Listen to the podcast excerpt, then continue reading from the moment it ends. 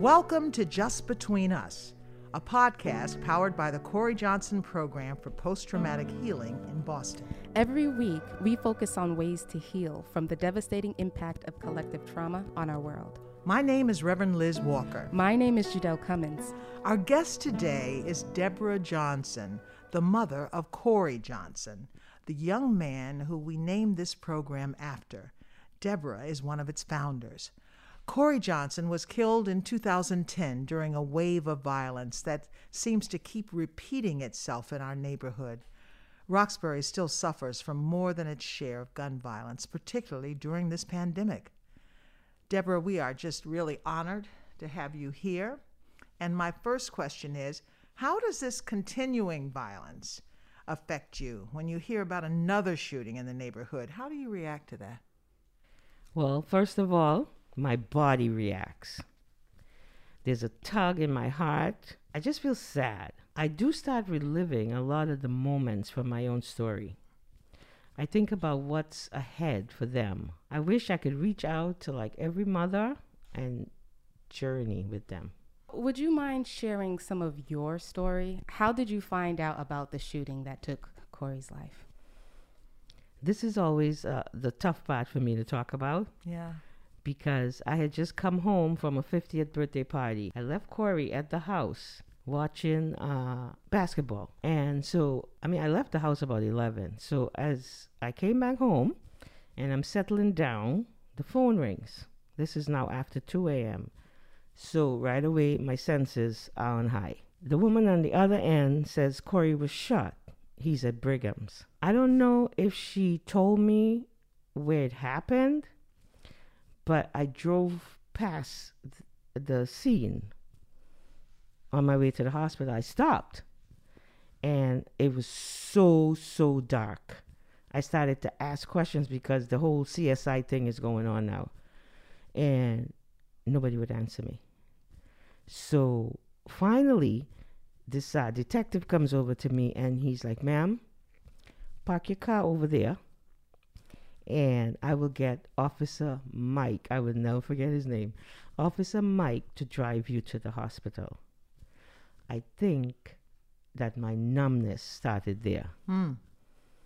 Officer Mike, I kept like running my mouth. Yep, yep, yep, yep. Officer Mike, not a word.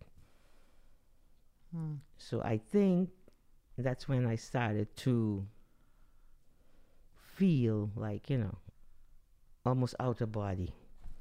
Because I, I just knew. I just knew. Wow. Wow. You know, you said that y- you you don't it's hard to mm-hmm. share this story, but but and I don't want to, you know, keep you there, but I do want to know when did you know you were going to survive Cory's death? What is, you know, was it a matter of being able to tell the story or what what changed that you or did anything ever change in, in how you handled this story?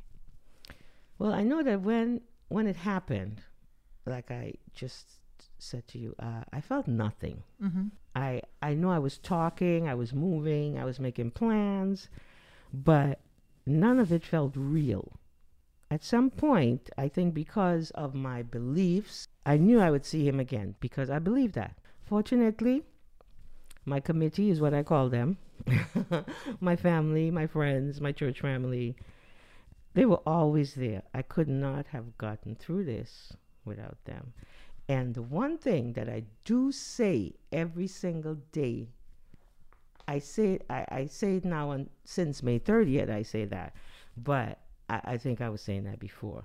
I say, The Lord is my shepherd, I shall not want. And it has nothing to do with possessions, it just has to do with my being. And so I know He is my protector. I will lack for nothing. No, I would not lack for love. I would not lack for forgiveness. So I think that is how I deal with, you know, the fact that He's gone. This is when I'm not in denial. Mm-hmm. Mm-hmm. And does that help you tell the story a little better because you do end up getting asked to tell the story Yeah. over and over again? Yeah, it, it absolutely does. Yeah. For many people, faith is our ultimate resource um, when it comes to like healing and coping Um, and so we always hold our faith as our guiding uh, factor. But how effective were the resources that you used after Cory's death? Well, the first thing that actually happened was the church brought in clinicians. They played a huge, huge part in our survival.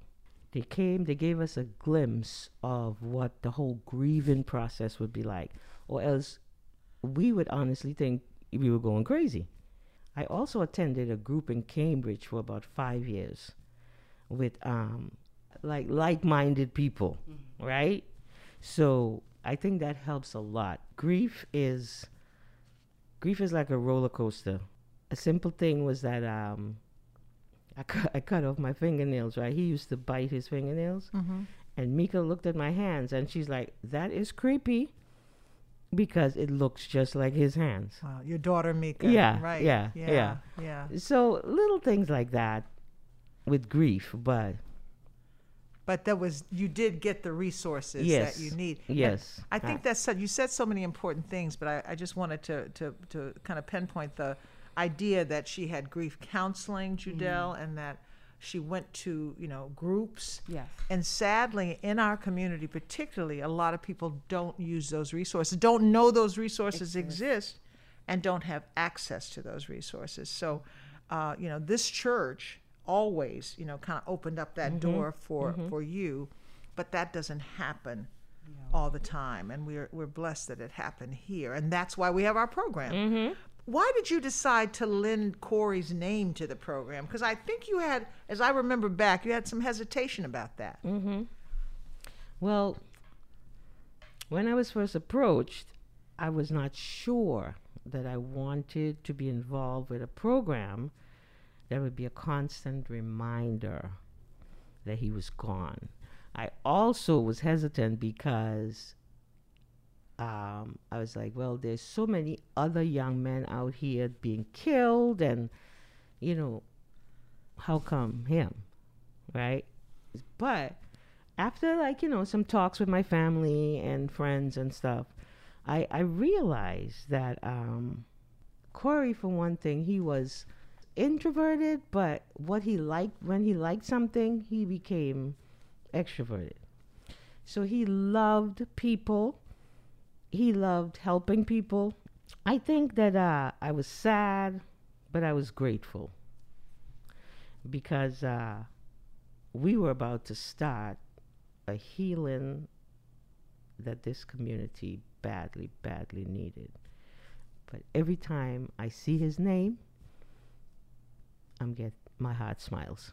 Mm. I'm getting like Mm. Especially all the things that we've done with this program, yeah. all the things that Cory's done. I mm-hmm. mean, the fact that we're even, you know, in other communities outside this neighborhood and mm-hmm. other states. Yeah, it's like national. That's yep. Cory in a way, in his spirit. You know, my daughter told me this this one thing, and um, I was like, oh my God, he's um, he wanted to be a um, a promoter.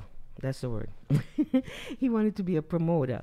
So when when the news came about you know WBZ and all that, I was telling my daughter, and she said, "Ma, he is promoting. He just needed a vessel." Wow. Wow. Right. WBZ TV is going to help us in the fall uh, get the word out about community mental health programs like ours and the need for them. So we're very excited. We haven't announced this officially. You who are listening to this podcast just got a huge scoop that we're doing that. But uh, that will take this program to another level, and we get other replications. And but all- but also the program itself. I think that's the vessel because that's how it started. Yeah. Mm-hmm. With the you know. What makes the program so effective, in your opinion? Well, I think this program it brings hope to people. You know, when you're in denial, the truth it just seems so distant. So I think what this program provides is connection, human and spiritual connection. Yeah, I went to see a, a therapist, and we just couldn't click, right? Because I felt that they were cold or they were just not connecting. I was just not connecting with them. So you know, your senses are heightened. So if you don't feel safe, then you will cut and run. Hmm. So I think the safety and the connection keeps this program going or makes it what it is, You know. You're a community companion, or you kind of lead them. What does it mean to be a community companion in this program? Well, a community companion is usually a trauma survivor. A community companion is uh, present and listens. Uh, we were given some training about trauma and grief and healing. And we also have the support of Colleen because we are not professionals. You know, Colleen Sharka is the director, director of the program. of the Cory Johnson program. So, you know, we are not professionals. She's a clinician. So, if we feel that we can't handle the, con- the conversation, we pass it on to her. And to steal your word, I would say that's about abiding. That's what that's what the companions do. We just sit with people, we listen. You know, we're just there. Mm-hmm. What advice do you have for families who are going through what you went through? Well, first of all, I would say this you cannot do this alone. You absolutely cannot. All connection is broken once this trauma takes you over, at least in the first few years. I mean, that's what happened with me. I was blessed with a family that would not leave me alone, still. Uh, a short story about my sister Donna. She's my older sister. She takes her her older sister obligations very, very seriously. and she moved in with me. Like, nobody spoke about it. I just know that she was there. She stopped her life and moved in with me for one year. At times, you feel like you're bothering people or you're going to bring them down with your story. What I want to tell you is this they're waiting for you.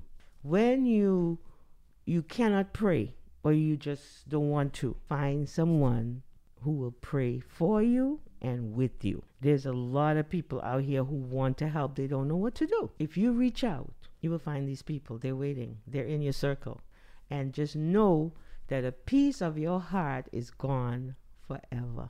Hmm. But your loved one, they got it. Hmm. That is so powerful and so beautiful. And we thank you for sharing that. I'm, I'm sure it's going to help somebody who's listening. You know, the one thing we've learned in our trauma work is that trauma comes in all sizes, in all forms, in all ways. And we are going through a time of trauma right now in this pandemic uh, that will not go away. And you spoke at one of our most recent Can We Talks very strongly about being angry about how this pandemic is is now kind of uh, you know broken down. You have people who take the vaccine and people who don't take the vaccine. Could you share some of your anger? I, I just think that that's what trauma is right now. Well, uh, someone close to me was um, was just um, just tested positive, like about a week ago, and I got so mad because this person did all the right things. They got vaccinated. They got their kids vaccinated. They social distance. They wearing the mask, and just one person who was not vaccinated was dealing with children. She tested positive. And so this person was uh, in that circle. So they tested positive. And that makes me so mad because why would you be dealing with kids and not get the vaccine? I don't think it's fair that you try to do the right thing. Thank God that this person that I know just had like a bad cold. I know people have different reasons why they're not getting vaccinated, but you want people to look around and see that, you know, if you get vaccinated, if you have uh, loved ones that are vaccinated, and then they they pick up this variant, then I think you know that's some food for thought. You need to think about that. That is some food for thought. And I think it's important that that food for thought comes f- from you, Deb. And thank you so much for being with us. And thank you for being with us. We hope you'll continue to join us for Just Between Us as we talk about tough subjects. And we hope you'll continue to join us in our weekly Zoom conversations called Can We Talk, where people from all walks of life share their stories of loss, grief, hope, and healing. If you want to learn more about Can We Talk and the Cory Johnson Program for Post Traumatic Healing, visit our website at rpcsocialimpactctr.org. I'll say that again rpcsocialimpactctr.org. Be well, everybody. Thank you.